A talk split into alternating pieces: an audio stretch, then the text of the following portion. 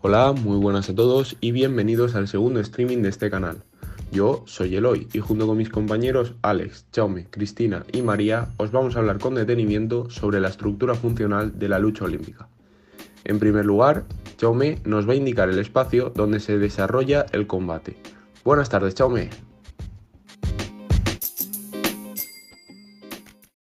Hola a todos. En primer lugar, me gustaría dejar claro que ambos atletas comparten el mismo espacio, que en esta ocasión será un colchón homologado por la fila de 12 por 12 metros, donde se puede distinguir la superficie de combate, que es un círculo de 9 metros de diámetro compuesto por tres circunferencias concéntricas, y el área de protección de 1,5 metros de ancho.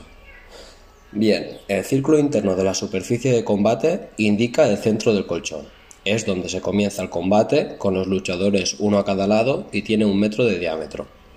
La zona amarilla es la zona central de lucha con 7 metros de diámetro donde prácticamente se desarrolla todo el combate. Y por último la zona roja que constituye la zona de pasividad que es de un metro de ancho. El área de protección es de 1,5 metros de ancho y es de color azul. Sirve para amortiguar los golpes y caídas cuando los luchadores se salen del círculo de combate. Y sus esquinas diagonales deberán estar pintadas de color de los luchadores, una roja y la otra azul. Bien, en cuanto al espacio de marca, el blanco a alcanzar es la estructura corporal del adversario, considerada esta como el espacio sobre el que dejar caer las acciones de puntuación el objetivo principal es conseguir un tocado, o sea, mantener los homoplatos del rival contra el tapiz durante más de dos segundos, lo que otorga cinco puntos. Una vez explicado esto, eh, nuestro compañero Alex Manaclocha va a proceder a explicarnos el espacio de este magnífico deporte. Adelante, Alex.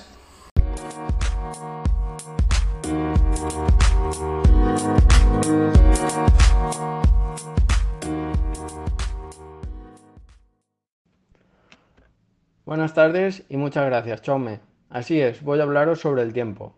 Los combates duran dos periodos de 3 minutos, con un descanso de 30 segundos. Para considerarse caída o pin, el luchador deberá mantener los dos hombros del contrincante en la colchoneta durante un segundo.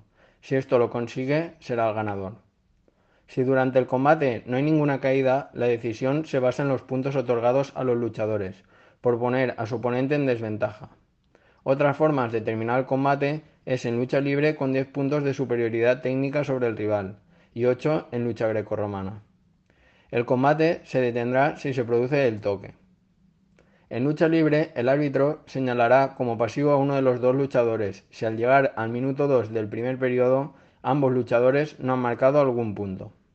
En lucha grecorromana, si el combate finaliza 0-0, el jugador considerado como más activo será el ganador. A continuación, doy paso a Cristina y María que van a hablarnos sobre el reglamento.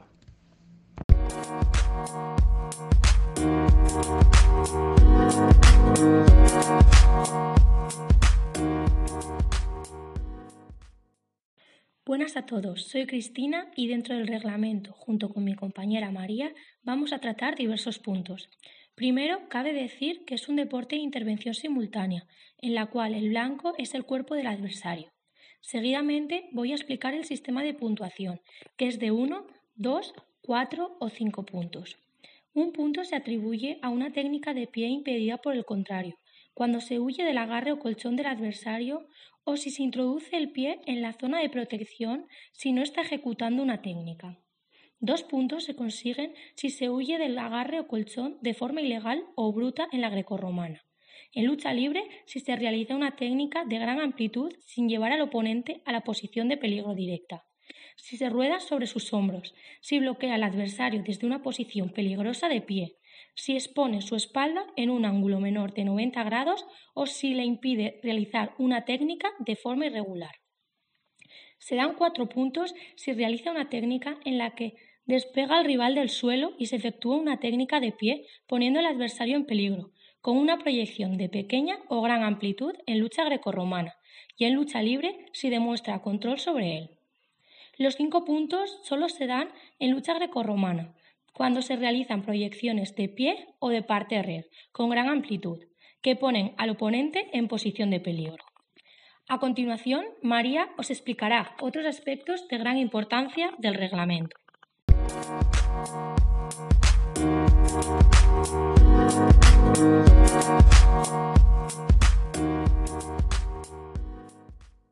Muchas gracias, Cristina. Continuando con lo que has mencionado anteriormente, se debe comentar las sanciones.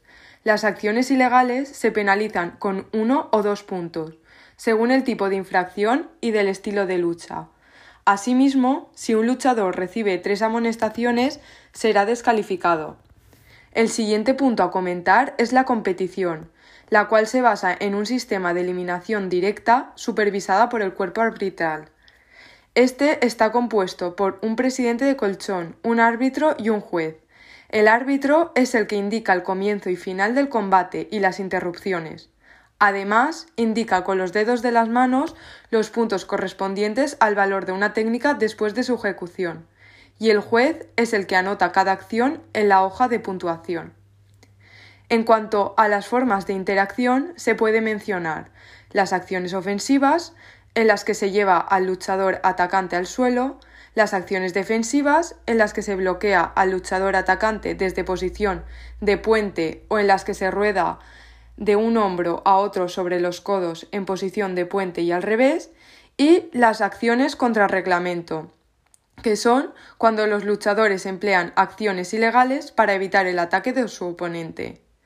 Por último, se debe mencionar que no está permitido reclamar al final de un combate y una vez anunciado el ganador del combate no se podrán modificar los resultados.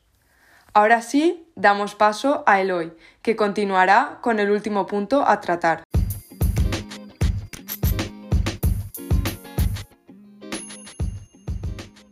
Muchas gracias María.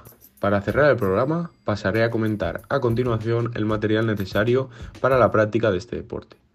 En primer lugar, necesitaremos un tapiz de 12 metros por 12 metros. También necesitaremos la trusa o traje de lucha, que puede ser de color rojo o azul. Por último, el luchador necesitará unos zapatos que rodeen los tobillos y no contengan ningún material que pueda dañar al contrario. En el caso del cuerpo arbitral, se necesitará un silbato, una tabla de puntuación y un cronómetro. Y hasta aquí chicos el streaming de hoy. Muchas gracias por vuestra atención.